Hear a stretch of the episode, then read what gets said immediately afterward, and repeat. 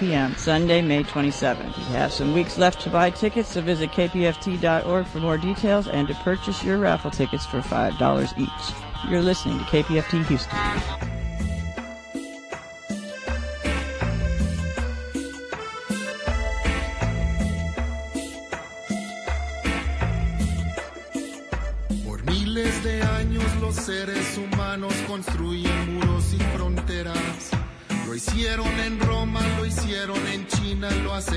Gaza y Berlín.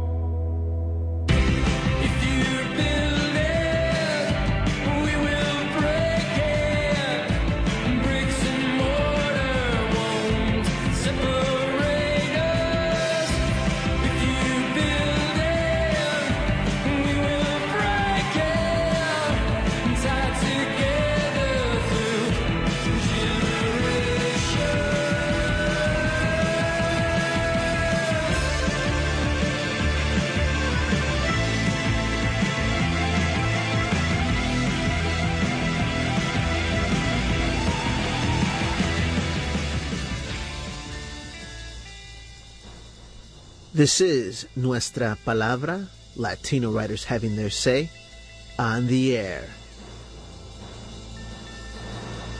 Tuning you into the Latino literary renaissance in all its splendor. Interviews, teatro, rap, fiction, poetry, memorias, composer spotlights, and more. Always más.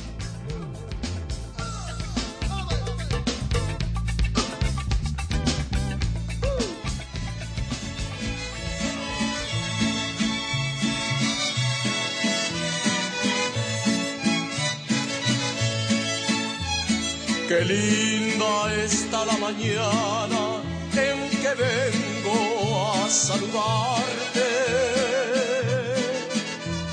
Venimos todos con gusto y placer a felicitarte.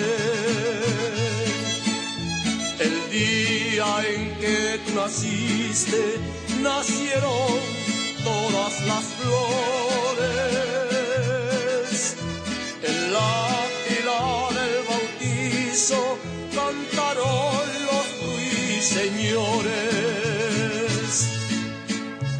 día.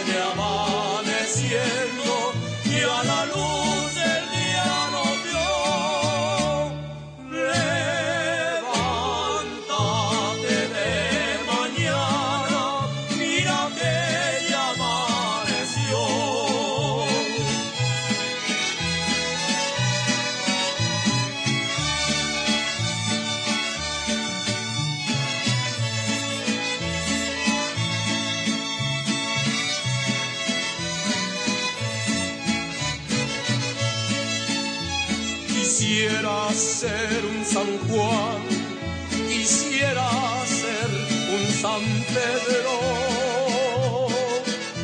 y venirte a saludar con la música del cielo.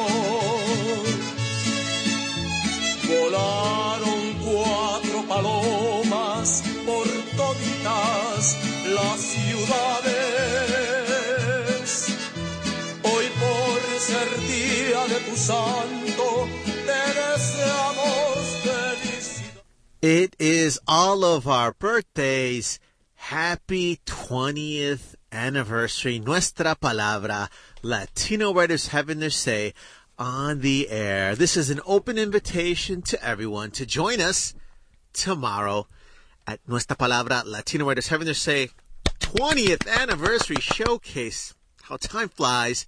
It's going to be at 7 p.m. to 9 p.m. at Talento Bilingüe de Houston. It's free. We're going to have a blockbuster lineup of writers who started in the community and are now getting published nationally. And some folks are from here in our own backyard, de nuestra familia aquí cerquitas. Other folks are from across Texas. And we've got a few of them on the air today, a few who will call to touch bases with.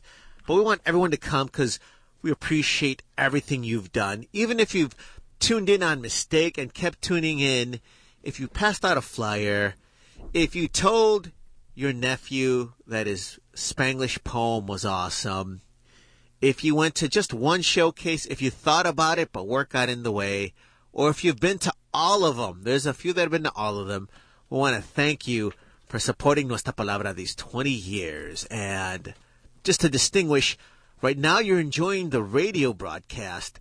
This actually started in March 2001, which was after the live showcase was started in April of 1998. So that's even older. The radio show is still a little younger, but a big part of what we do. So we're so happy for you to join us. My name is Tony Diaz, El Libro Traficante, founder of Nuestra Palabra, and we're surrounded by so many different folks. We got folks that are new to the familia. Hey, Marlene, thank you so much for jumping on board and helping with the radio show. No problem. I'm glad to be here. And Letty's one of the newest folks. That's right. Of course, you are Chicana pedigree because your familia has been deeply involved with Nuestra Palabra for many years. Yes, she has. Yes, she has. I keep hearing Lilo Legacy. That's right.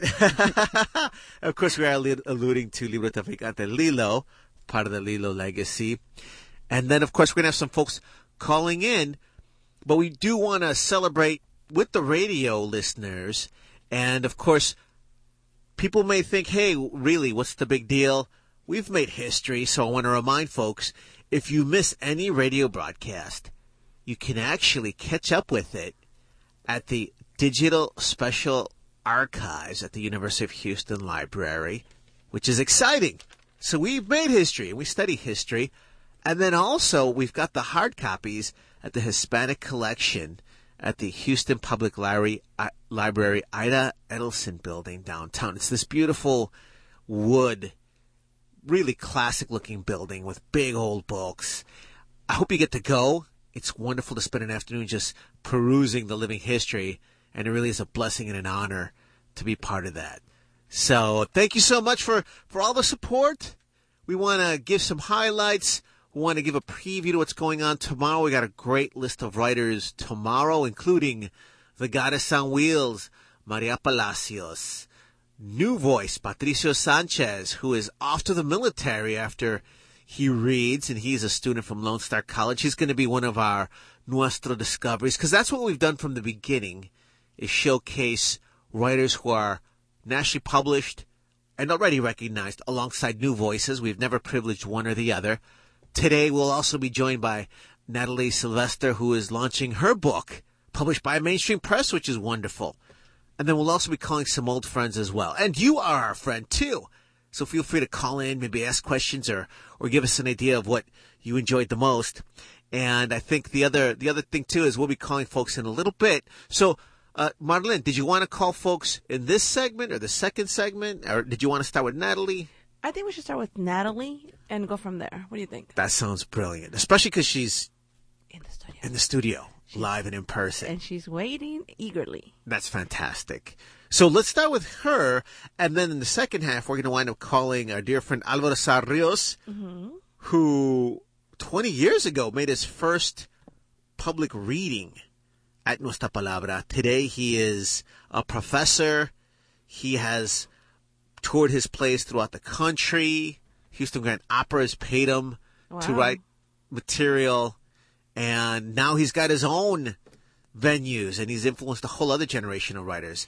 And then also our dear friend Isis Fernandez, who started off on our stage and is now also a professor, nationally published as a journalist. And I actually met her at a workshop she had a couple months ago in uh, in Kingwood. Uh, I think it was last year. So Which is great, exactly. And what I love too is that a lot of the writers who are now professors or nationally published are giving back as well. So we've got primos that we don't even know. and don't forget, we also have uh, Jasmine. Jasmine, the wonderful Jasmine Mendez is coming. She'll be reading live tomorrow. Another wonderful writer who started off with our familia, wound up meeting Junot Diaz at one of our awesome book fairs before Junot won the Pulitzer. And the Dominic, Dominicanos se reventaron después de eso. they kept, they kept blowing it up. But another part of our familia, it's wonderful to see folks go from locally published to nationally published. And I think that is huge. I do want folks to know we do have specific accomplishments and we also have Zen level accomplishments. Specific accomplishments, I'm proud to say that we have inspired or directly led to more Latinos getting masters in writing than any institution I can think of. And that is a challenge. I want some other institution to say, no, you're wrong. We have more, right? And this means that some folks studied here locally, some went far away. You know, Alvaro Saar Rios, who'll be writing later, got a Master of Fine Arts in Creative Writing from Northwestern. You got Rasul Contreras, who got his Master of Fine Arts from Columbia University. Uh, Carolina Ceballos, who's getting a PhD, uh, went elsewhere as well. So I'm proud of that because that's certain. Also, yesterday you're going to hear some of the writers who started off our venue and wound up, wound up going further and getting books published in different levels, including uh, Leslie Contreras Schwartz. I think I mixed her name up. Leslie Schwartz Contreras, right? And she is also Chicana legacy because her brother was one of the founding members of Nuestra Palabra. This radio show, without Nuestra Palabra, we would not have had for 17 years this space to promote Latino writers, literature, and news that no one else covers. So that's typical sort of material that folks expect from literary nonprofits. But I also want to add to the mix that without Nuestra Palabra, we would not have become Libro Traficantes to help stifle the racist un-American law that banned Mexican studies in Arizona. And of course, shouts out to the students and teachers who are in the heart of it. But I want you to understand that Arizona's anti-immigrant laws spread like wildfire. The anti-ethnic studies laws could have spread as well. But we joined this national movement to stop it. And we came back to Texas and also really nipped in the bud elements of that. And that's not exaggeration. There's specific policies that we made sure went away. Otherwise, we would have been in the same boat. And then finally started spreading Mexican American studies along with many others. Again, this is not just us, but we're part of this intelligentsia. And of course, Houston has this cultural capital, human capital that has really pushed all these movements. So those are three traditional sort of literary accomplishments, but then three other things as well, because I do want people to know that I would say Latinos don't have the privilege of being only poets or only writers. We've had to fight for freedom of speech. And perhaps that's something that can change down the line, but we've seen that folks actually wanted to prevent exactly what we wanted. Don't want to depress you too much, but on the flip side, it's exciting then that we've been able to to overcome those particular barriers altogether. So happy birthday to our dear listeners. Happy birthday to all the Nuestra Palabra folks. The the time flies, but I'm excited to talk about. We'll be talking a little bit too. What are the next steps? Because we can't really continue the same way we continue these first 20 years for many reasons. And we don't want to either. We're actually out to, to keep changing the world.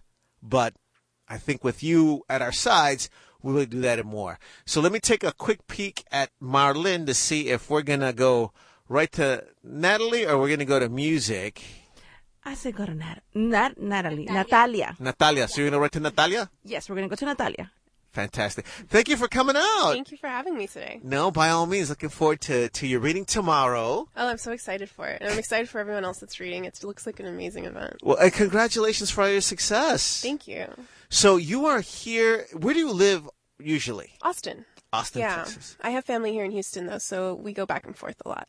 That's fantastic. So we, we love having you live here today. Thank you. Looking forward to the reading tomorrow, and congratulations on, on your new on your new book. Thank you. Everybody knows you go home, and so tell us a little bit about the book. And so who's and this is a this is a New York publisher too, right? It is. Um, yeah, they're based in New York. They're called Little A. It's they just celebrated their fifth anniversary publishing. Wow. Um, and I'm really happy to be with them. Actually, um, you know, the staff is something like it, it's a women-run press, and think something like 60% women of color, and it, like publishing stories by people of color is a huge part of their mission. And really, even from my first book, they've always been very supportive of the vision that I had for the book and of wanting, you know, supporting me and staying true to that and not having to compromise, um, you know, what I was trying to say in order to, you know, make it quote unquote more appealing to what they love to say is a mainstream audience, and which I love to argue, well, we're part of that mainstream too, you know?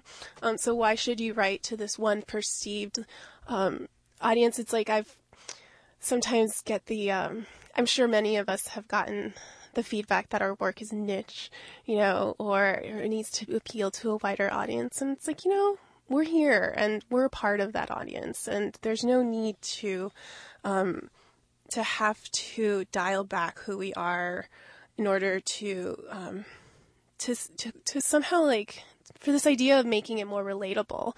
When it's like, you know, I grew up my whole life relating to people who weren't necessarily like me in every way, but I could see the ways that we were, right? Growing up, I, I grew up mainly in Miami. And so what was shocking to me is I didn't read a book by a Latino author until I was maybe in ninth grade. And this is growing up in Miami, right? Surrounded by Latinos. Right, yeah. And it meant so much to me because I it was the first time I realized, oh wait a second, like we write too and we have stories to tell too. And and even before that when I'd been writing stories, um, because I loved writing and I was doing it since I was like six, seven, six or seven years old, um, because so many of the books that I would read had mostly like white kids or kids who were native born in the US and, and really had one specific experience, I then would tell stories similar to that, even though I didn't share that experience. And it's, in a way, it's like, it was very sad to me because unknowingly I was casting aside my own truth and my own experience that I was, you know, growing up bicultural, bilingual.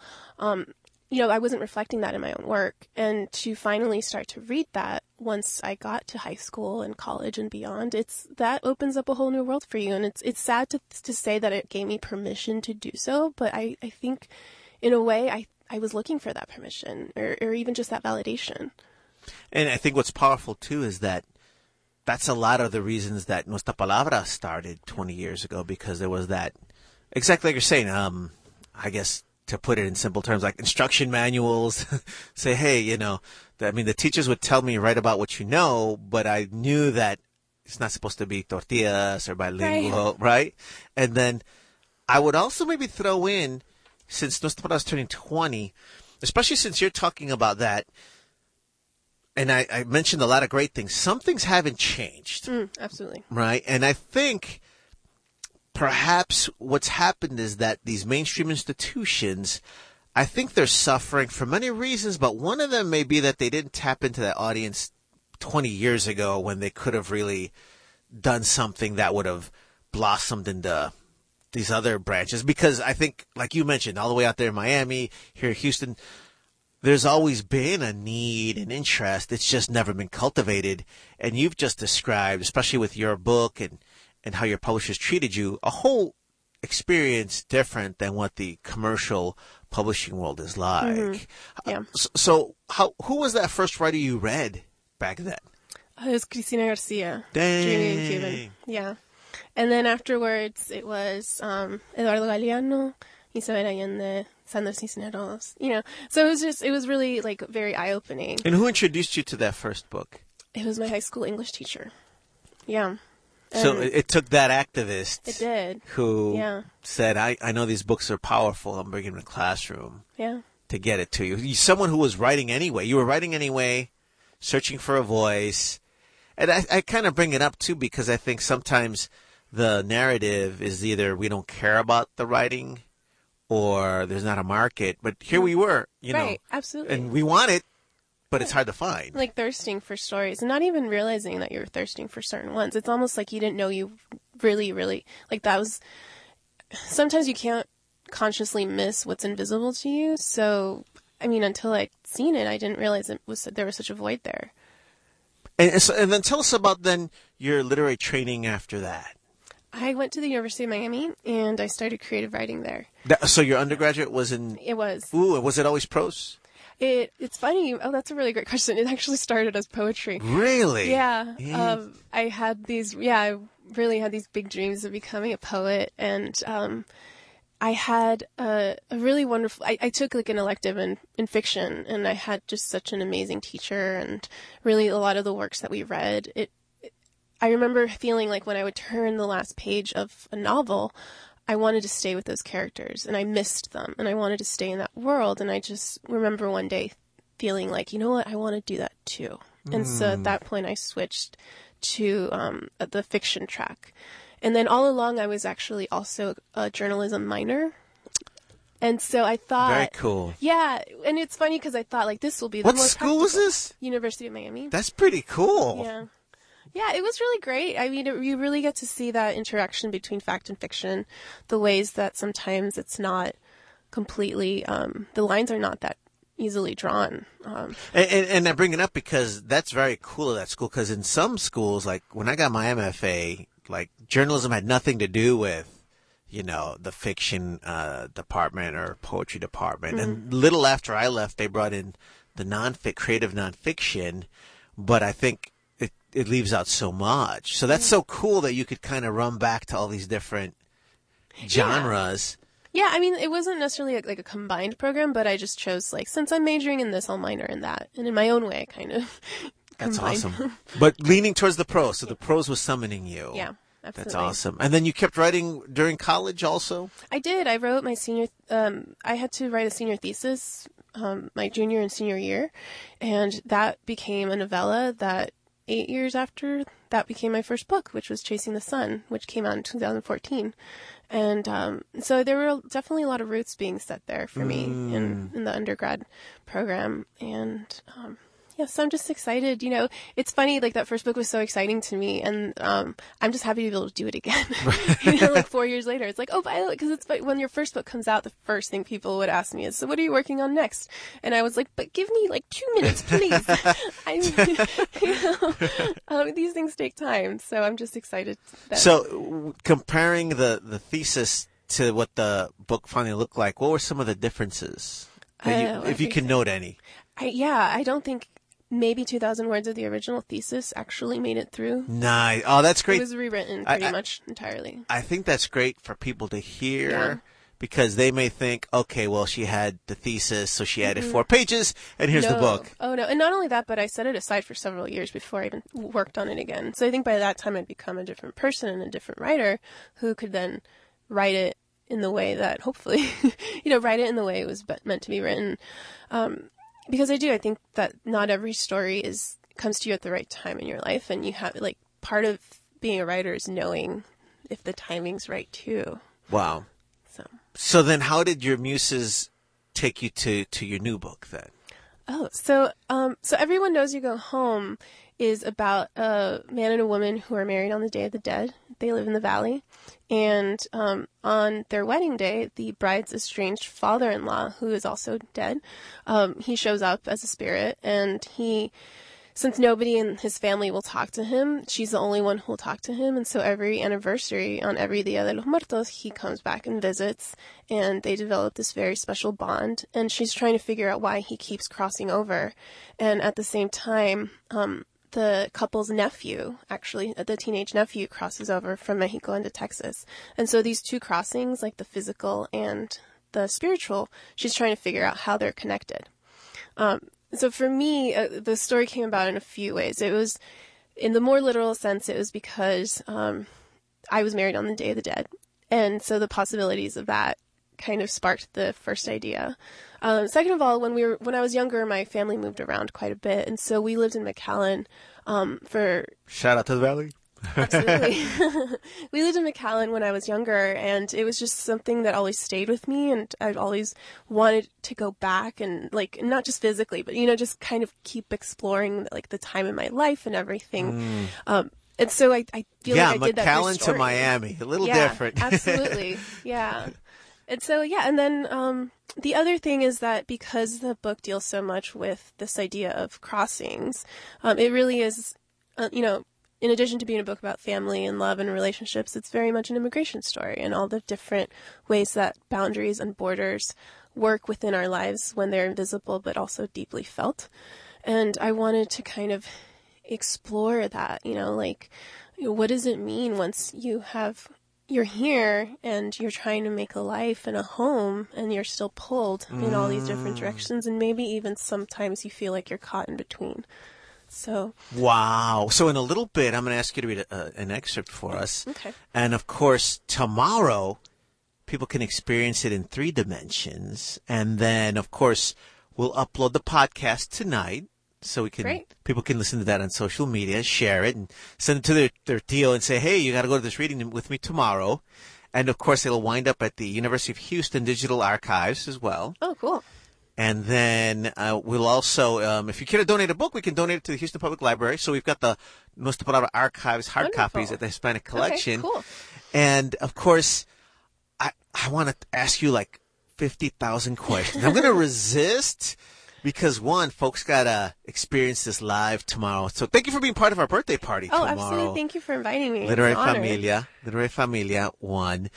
Secondly, we're about to hear an expert. Third, man, if I ask, if I had to ask one question, I gotta ask you about getting married on Day of the Dead, I think. Uh, but, but, so I'm gonna give you a little secret cue so, to, to make sure you, so you have a little excerpt. Do you know? I do. Okay. Um, Well, how long do you want? um, you tell, oh, I don't know, about a page, two pages. Um, but I gotta ask you. So, whose idea was that? Getting you married on Day of the Dead. You know, actually, so the way weddings sometimes work is they give you the date that works, then you take it, right? Um, because it's just it's all Sure. about coordinating and what's going to be the most cost efficient way of doing it, and so that's just how it worked out. No Yeah. kidding. Uh, and actually, the couple in my book too. I mean, you'll see from the first line, but they didn't really. It wasn't something they did intentionally. So it's kind of like when um when your professor, your math professor says, "Okay, we're going to figure out the law, uh, the odds of someone having the same birthday as you, and like three people in the in your classroom by odds have it, and you're like you don't feel so special, but not that big a deal because it's just the law of averages. So you had to pick a day out of 365. It was that one, and then later on Yeah. you discovered the magic. Oh yeah, absolutely. Still a cool story. so great, you got an excerpt for us? Yeah. Um, so this is chapter one. November 12, November 2nd, 2012, the big day. They were married on the Day of the Dead, El Día de los Muertos, which no one gave much thought to in all the months of planning until the bride's deceased father-in-law showed up in the car following the ceremony. He manifested behind the wheel, then stretched his arm over the back of the passenger seat as he turned to face Martin and Isabel. Beautiful ceremony, mijo, he said. The couple's smiles froze. It seemed to take an eternity for either of them to speak, and when they did, they had little more than mumbles. Her whole life, Isabel had heard stories about spirits who spent this one day of the year with family. As a child, she had built altars for her great grandparents, vibrant tributes made out of open shoeboxes adorned with paper flowers and pictures of religious figures that looked a lot like the dioramas she created in grade school.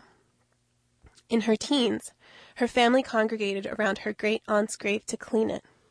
One year, her mother even brought a battery operated vacuum for the stone. Today we remember our dead, her mother always said. We honor them. Martin's father looked more frazzled than dead, as if he was running late because he had been caught in traffic. Isabel looked to her new fa- to her, to her new husband for guidance and was shocked to realize he seemed annoyed. Not afraid, because honestly, her father-in-law looked harmless, just like in the few pictures she'd seen of him. No, Martin looked like he had simply bitten into a pepper that was hotter than anticipated. Did you know this would happen? she asked. No, but it's typical of him. Typical. Only someone so shameless would show up to a wedding uninvited. I love. Very cool. And great first line, great first page. Thank you. And if our listeners loved it, you're going to love even more the rest of the book you get to experience. That is uh, Natalia Sylvester reading from Everyone Knows You Go Home. And she'll be reading in person tomorrow at our 20th anniversary, which is going to start at 7 to 9 p.m. at 333 South Jensen. It's totally free. We've got a lot of different writers who will read off some of the names as well. Also, from 6 to 7, we're having a special meeting for the Mexican American Studies Commi- Community Committee. And if you're interested in making sure that the right figures wind up on the curriculums for different curriculums, uh, show up. And some people, people texted me like, "What do you got to do to be in the committee? You got to show up, sign up, and come through." I mean, that's pretty much it. Um, and that'll be from six to seven, right before the showcase. But the idea is then, if you want to get involved, we'll get your name, get your number, give you kind of the overview of what's going on, and then you can stay and experience some new writers. And I think we have Alvaro on the phone. Typically, we'd go to musical break, but I think Marlene wants to get us as much programming in as possible. So if she gives me the nod, I think we're going to the phone lines, and I hear the electricity of the phone, so I believe it's it's it's Alvaro Rios, one of the founding members of Nuestra Palabra and the originator of the Crazy Mexico, so many other things. What's going on, Alvaro? Ah, nothing but hey man, I'm cooking dinner. That's what you that's what you hear me uh Oh, in, really? in the background. it's, it's the it's the sizzling of uh making some fajitas, you know. Is that is that Chicago code for writing a short story, or or are you being literal? I'm being literal, man. Congra- You know, I- maybe maybe it's a metaphor, you know. with- That's right.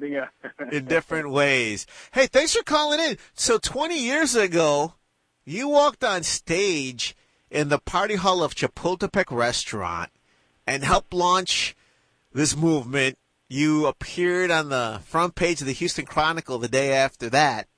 And the rest is history, hermano, man. Jeez. Yeah, man, it's it's uh it's definitely been a great journey. I mean, I have to say, um, it, it's it, it was great, and and I'm so glad that uh, just having Las Palabras around to that gave me the, the permission to to to know that my story is uh is as valid as any other stories out there, and and then uh, what I also uh, enjoyed about being involved in it was that, I mean, there's so many different voices. I mean, we weren't just getting you know, we were getting Latino voices, but you know, we were getting uh, from from the various spectrums uh, from those, you know, in terms of uh, uh, um, those, you know, from from females to uh, you know, for those who identify with the LGBTQ uh, spectrum. I mean, just so many, and and uh, and and I loved that that we we were just so open to so many different voices that. Uh, that was uh yeah and and definitely and and continue to sp- inspire my work um, as a writer, and um, and I have definitely you to thank for that. When you know where where I mean most people don't know the first time I met you was it was supposed to be uh, it was a workshop for for I think uh, for elderly women, and uh, and and and I and I don't know how I ended up in that workshop, but.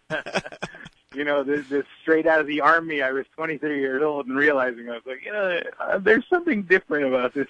this uh, But you I'm the one who kind of sticks out. But definitely, you I mean, snuck it, across I the border into it. And, That's awesome. and awesome. meeting my meeting my first lat- published Latino writer, um, and and yeah, it's just it's been yeah, it's been history from there. You know. I think what's so cool too is that I think it's a testament to what Houston has had as a a, a base of talent because I look back at all the young writers that were then. We had vision, energy, audacity, and there was this huge Latino market that was untapped. You know, yourself, Russell Contreras, Calorimo Cevalles, we have Isis on.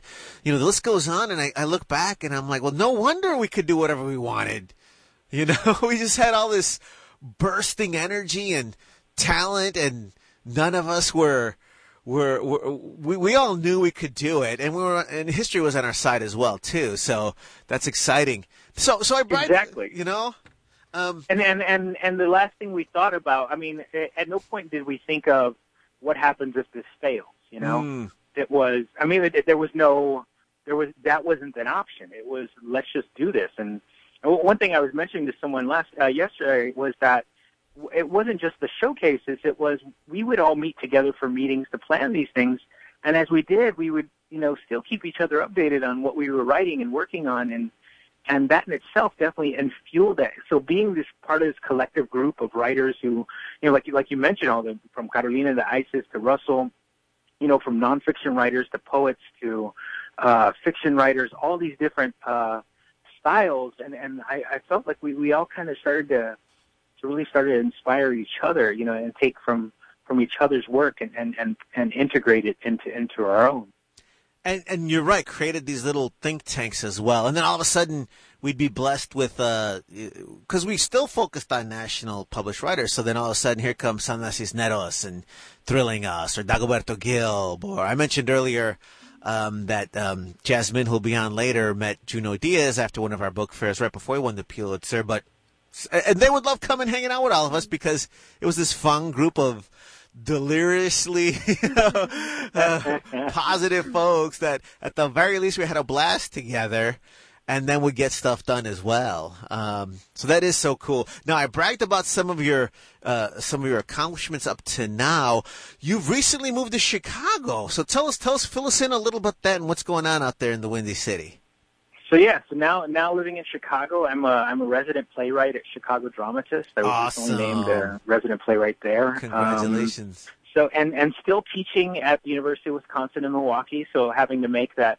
Luckily, Milwaukee is only 90 miles away, um, and so uh, still still figuring that out. And what's great about Chicago Dramatist, for those who don't know, it's I mean this is a place that's been around this since the 70s that develops that is specifically focusing on developing works uh, for playwrights, um, giving you a home to to develop new plays. And, and I'm a resident there for six years, and so I've got a lot of ideas that I'm gonna that I'm gonna continue to. So so it feels like this great introduction to to, to be in Chicago, but to also be part of this very prestigious organization. Um, where I can now uh, start testing out these other play ideas that, that I've that I've thought of, and That's and awesome. having those resources, being able to do public readings, and then also them connecting me to uh, to great uh, actors and great uh, directors here in Chicago. So, That's uh, yeah. awesome. so that's part awesome. of it, you know. And I feel like, and I was, what what I'm, what, see, my goal is that as I get to do that, that hopefully maybe because I start to do, I've started to get into like site specific work where we do plays inside like you know, like inside apartments or inside non-traditional performance spaces. That's awesome. Gorilla. And so, Guerrilla so what I'm hoping is, is we'll, we'll find where you, you you used to live here in Chicago, and maybe we'll take that over and, and turn that into a performance space. That's I would love that. Too cool.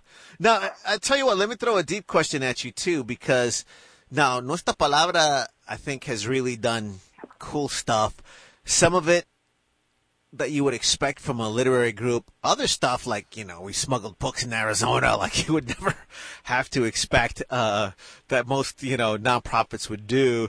So I'm just curious what the next 20 years holds. And of course, I think we can't even do the same thing we used to do. One, one thing I mentioned to folks is that when we started, let's see, Houston Press was hard copy. That's gone. Um, Yeah. Joy Davido from LA Weekly had come visit us. That hard copy's gone. Um, you know, uh, El Dia was a Spanish daily in Houston, gone. La Semana, Spanish weekly, gone.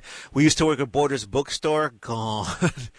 um, and of course, Hey Alvaro, what we're saying now is going to wind up on the podcast tomorrow that we'll tweet and it'll be archived at the University of Houston. So, so what do, what do you think's in store for?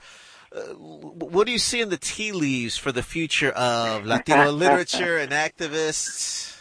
What do you, what's your gut telling you?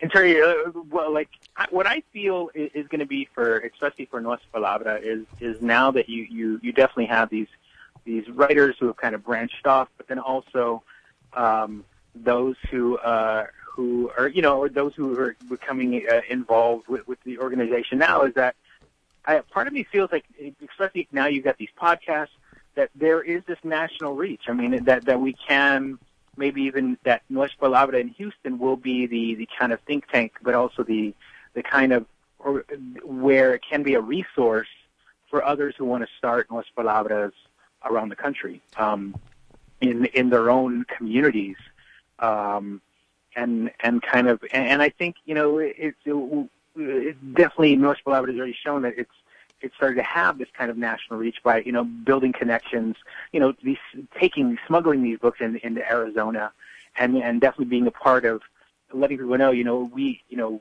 even though we're based, you know, in in Houston, that, um, you know, we, we know your story, and and and and we're there with you, and so I, I think I, I think it's it's it's connecting with other organizations um, around the country, and and maybe even building you know, something, and maybe they're not not in the sense of Nuestra Palabra as as we've known it, or, or maybe so, but kind of building these these uh, these, these smaller, uh, Mm. maybe, but still things that really connected to the community, and and not even just the Latino community. I mean, various communities. I mean, I think that's the great thing about Nuestra Palabra is that even though it is Nuestra Palabra, we've always had this appeal to this very diverse uh, community, Mhm. and and there's something about it that that I think that. Um, I mean, I, I definitely feel like I'm an ambassador for it, and Exactly. I want to want to be able to, uh, if there's an opportunity to be able to start one here in Chicago, you know, uh, like I said, I mean, we'll, we'll take over your house and uh, your, your, your old house and I, I left some secret room and- portals and in there. shrine Some and- secret entrances.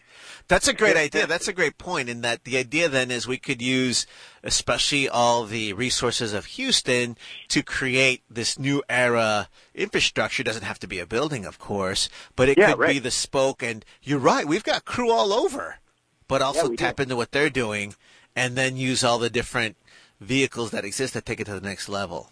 Love it. Love it. Exactly, exactly, and and I think that's the great thing also about you know the the podcast. I think I think that's a smart thing in terms of uh, how podcasts are definitely being used and and allowing us to kind of uh, build a, a, a, a longer reach. I mean, who knows in terms of you know uh, you know I mean. It, has the potential to go beyond the, the the wall, the wall that's going to be. That's, that's right. And you heard it here first. Nuestra Palabra Chicago is on the way. Hey, brother, thank you so much for calling in and everything you've done. It, it's great to call you familia. It's great for all your success, and I'm really excited about the next 20 years, brother. Well, thank you very much. Thank you for this opportunity. It was great speaking with you, Tony. Un abrazo grande. Saludos a toda la familia. Hey, ladies and gentlemen, you're tuning in to Nuestra Palabra, Latino Warriors having their say on its 20th birthday radio broadcast. Tomorrow, we're doing this all live. There'll probably be a piñata with maybe Pablo Neruda books inside of it. I don't know. No promises.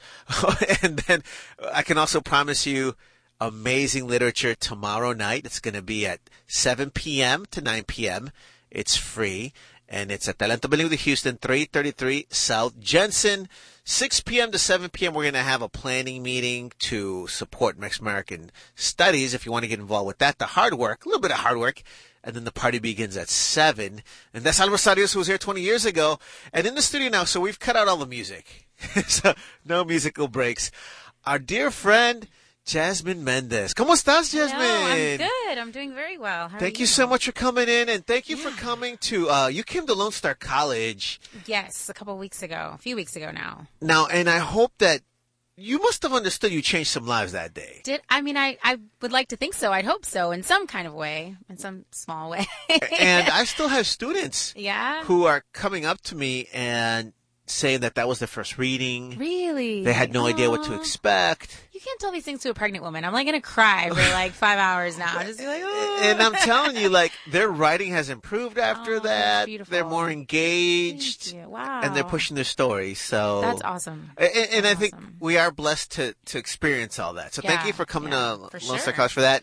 Thanks for being part of the crew and familia. We're looking forward to hearing you throw down tomorrow. And we're celebrating your baby in your book. What do you I want to talk about first? Oh like the book is a baby in a way. Uh, yeah, no, my book will be released April 30th. I was telling my mom earlier, I was like, in dos semanas. And I was like, no, seven days. like, it's coming, uh, much faster than this baby. So, um, there's that. By, really, by the way, really just so you know, you have to say something five times on radio. So, s this is the first time Ah. you say the title of the book. Okay, Night Blooming Jasmine, Personal uh, Essays and Poetry. Yes, is the title of the book by Arte Publico Press. It'll be out April 30th. Book launch on May 5th at the Houston Arts Alliance Gallery. Cinco de Mayo. Cinco de Mayo, but we're being very anti uh, that by celebrating a Dominican, I guess. Well, Na- Natalia pointed out she got married on Day of the Dead because that what's worked out for the yeah, that's wedding exactly planning. what worked so out. What I, for the You know, I had to do it early before this baby came, and just right after the release, so I was like, Cinco de Mayo, we're doing. so, um, so yeah, again, Night Blooming Jasmine, Personal Essays and Poetry by Arte Publico Press drops in seven days. I'm super excited and nervous and all of that. So, and I've been with Nuestra Palabra since before I ever thought about getting published. You guys have taken me in and allowed me to hang out with some pretty awesome writers. So, So when, when, when, was the first time you were exposed to a Latino or Latina writer? So the first time was probably my sophomore year. I was having to do um, volunteer hours for both high school and confirmation classes, and so naturally I was like, I'm going to volunteer at the library. I'm like, that's a good gig for me. Like I get to be around books all day, and so I was like perusing the poetry section, and I saw this this uh, hardback book, um, you know, with like the plasticky stuff that you see at the on the library books, like back in the old day, um, and it was the Nuyorican Poets Cafe. what book. what what? Yeah, and so I pulled it. I said, Nuyorican, ¿qué es eso? And so I pulled it out, and it had word poetry, and had Miguel Piñero's like picture, and kind of like the crew, and they were sitting on this stoop. And I started flipping through it, and it was like the first time that I had read anything even remotely similar to like my Latinx experience of being Dominicana. Um, and so I kind of dabbled in that a little bit, but it wasn't until my junior year then in AP English where my teacher um, asked us to choose memoirs um, for our summer reading, and one of the options was Esmeralda Santiago's When I Was Puerto Rican, and so that was like the first full book of like. Oh, yeah, the someone- Boricuas coming after you. Yeah, they are. Well, I, I mean, they weren't weren't writing Dominicans at the time yet, you know, and so or that I knew of, and so I was like, all right, Puerto Rico is as close as it's gonna get for me, so I'm gonna do this, you know. And having read that memoir, I was just like, my story is like actually out there, you know, because before that. I had started, I, I'd begun identifying in like sixth grade with like Maya Angelou and Langston Hughes. Those were the first poets of color that I was introduced to. Um, and I actually saw Maya Angelou when I was about 12 years old. Wow. At Austin Peay State University. My dad took me and my brother and my sister. Yeah. It was a pretty awesome experience. I can't remember what she read because I was like 12, but I just remember like seeing her and like, I mean, it was like an auditorium full of people. And I think it was shortly right after she had been named poet laureate or she had read she had like opened for the inaugural address or something, you know, so it was like amazing.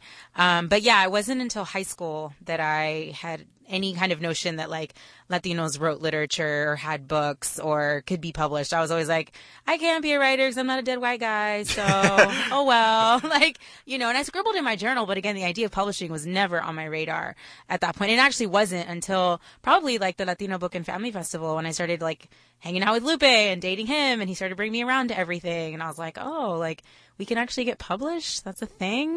That's so know? cool, though. So yeah. Well, it's interesting too because you know uh, the Nuyoricans. Of course, I had the blessing to meet Miguel Algarín, also published by Arte Press. Dun dun dun. I, I know that's a cool thing. I'm just like I, I look back at their like archives and I'm like, you know, um, Miguel Piñero was published That's by them.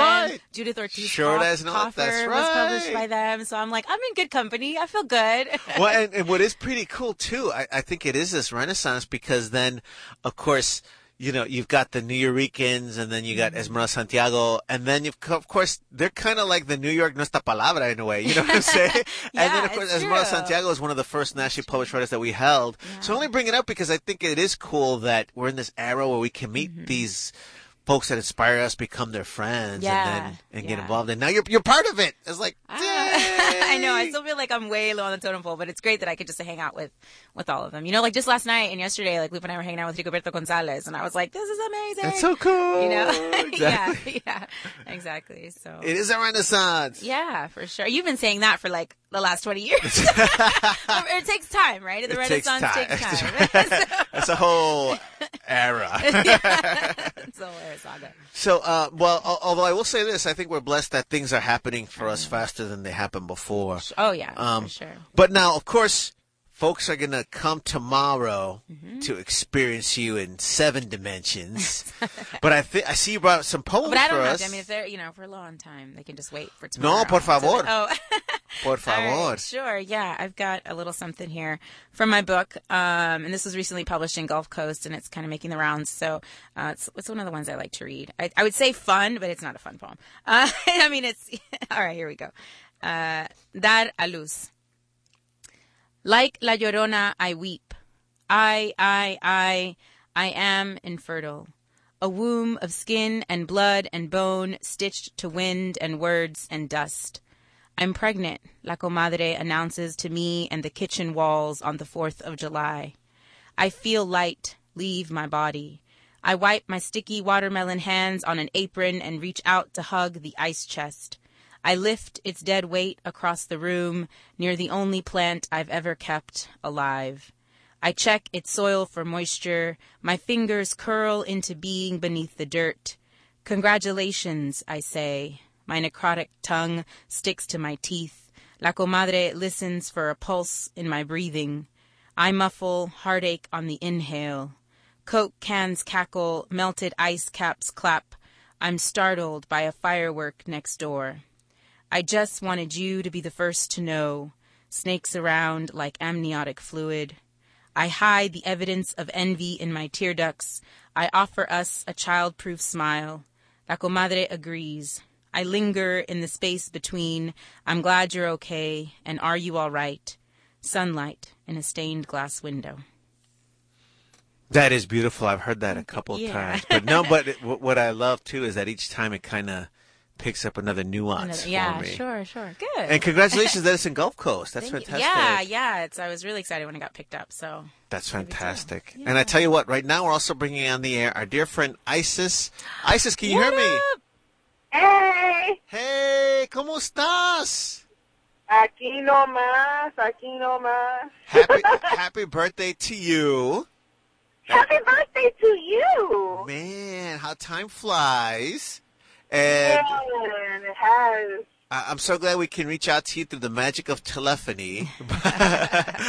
but what, when was I remember you in a in a in a cool dress Oh my reading on stage, and uh, I, I remember uh, Alice Mela Canestrero Garcia directing, doing stage directing at the time. By the way, her and Carlos Calvillo shot some of the video that would become the Nuestra Palabra TV show that aired on Houston Media Access. Wow.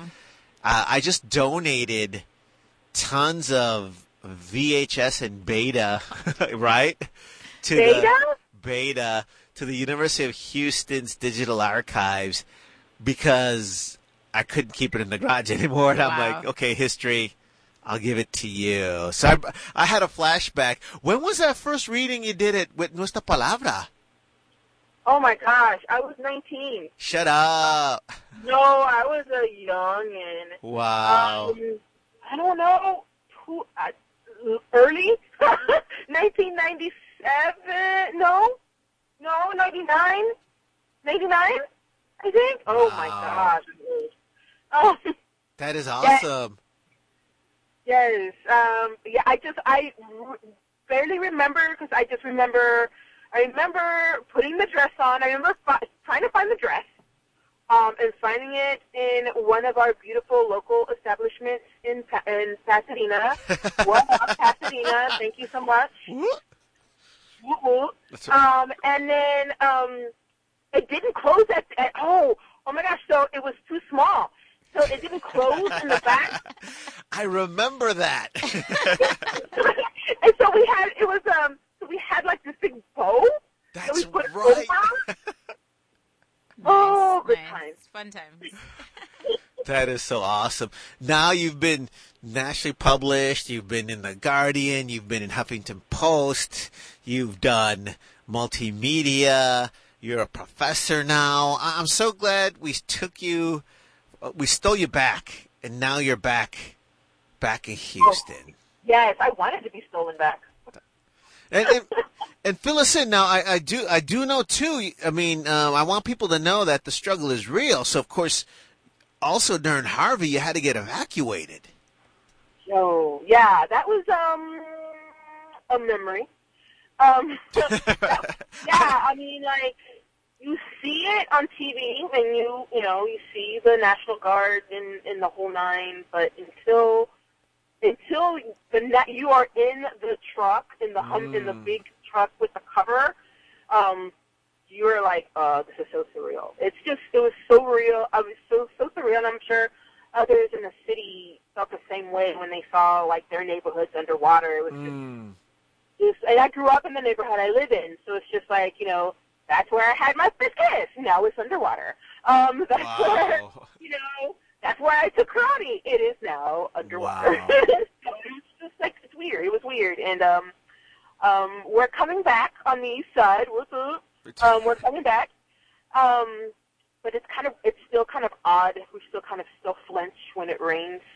Um, so you know, it's a thing. Well, no, and, and I bring it up too because I think people may may just see maybe the works and not realize all the struggles behind it, and they're very real. But I think also the fact that we're writers helps us get through it. And on that note, too, I guess we've got about uh, three minutes left. One thing I was talking to Alvaro about is what will Nuestra Palabra become, and picking people's brains because technology is not going to let us be like we were 20 years ago. You know, like se acabó, se acabó. But we, we're blessed to be with all these. Uh, Yo soy brujo, you know, and all these other visionaries. Uh, see what do you see? So um, I don't know, uh, Jasmine, Isis, whoever wants to jump in. We got about a minute each. what what should we be planning for in the future? Worldwide for MP. takeover. I like that. yeah. No, I mean, I think it's just more community building. And in what ways can we bring in, like Alvaro was saying, other cities, other writers from other places and build sort of this really strong network of just comunidad and like how we connect and interconnect with each other. I mean, can Nuestra Palabra do an event with Canto Mundistas, right? Like, and bring in more of like a national dialogue. I love it, which we haven't thing, been doing you know? intentionally. Yeah. We've done it, but let's do it intentionally. Let's do it intentionally or with Macondo. Like, can Nuestra Palabra in some way support Macondo writers, right? Love it. And I built their website this year. So, So they- come on, they Tony. You need to like us. tack the logo on I there, should- like subversively. Isis, Isis, you got the last word till tomorrow, of course. What do you see? What do you see? What you should do in the future? Um, I think MP will be uh, will continue to be part of the DNA of the tapestry of Latino and people of color's art. I see. I see. Hey! Un abrazo grande. I can't wait to see everyone tomorrow, 7 p.m. to 9 p.m. at Talento Bilingüe de Houston. It's going to be free. Un abrazo grande, and here's to the next 20 years. Look out, world. We're just getting started. See you tomorrow. Woo-hoo-hoo.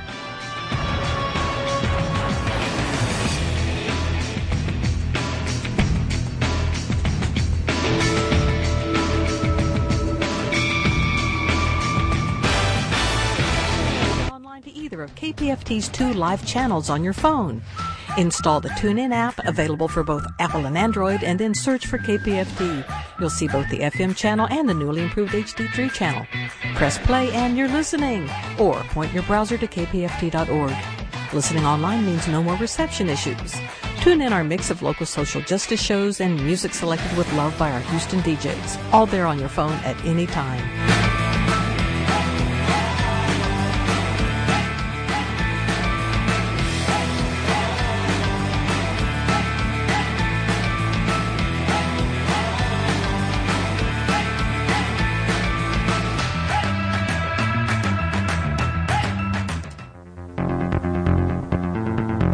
Forested land around our bayous act as the kidneys of the water system. They clean out pollutants and help manage flooding in times of high rainfall. Preventing more Houston land from being covered in concrete ensures that more of the precious little water that falls has the ability to soak into the ground and our aquifers. Living with water shortages or damaging floods brings to light how connected we all are to the natural world around us. Our health suffers without clean water and fresh air. Families suffer without safe places to spend time together outdoors. Bayou Land Conservancy, a local nonprofit organization celebrating its 20th anniversary, works to permanently protect land in the greater Houston area with a special focus on the 13 watersheds that feed Lake Houston. Please visit our website at www.bayouland.org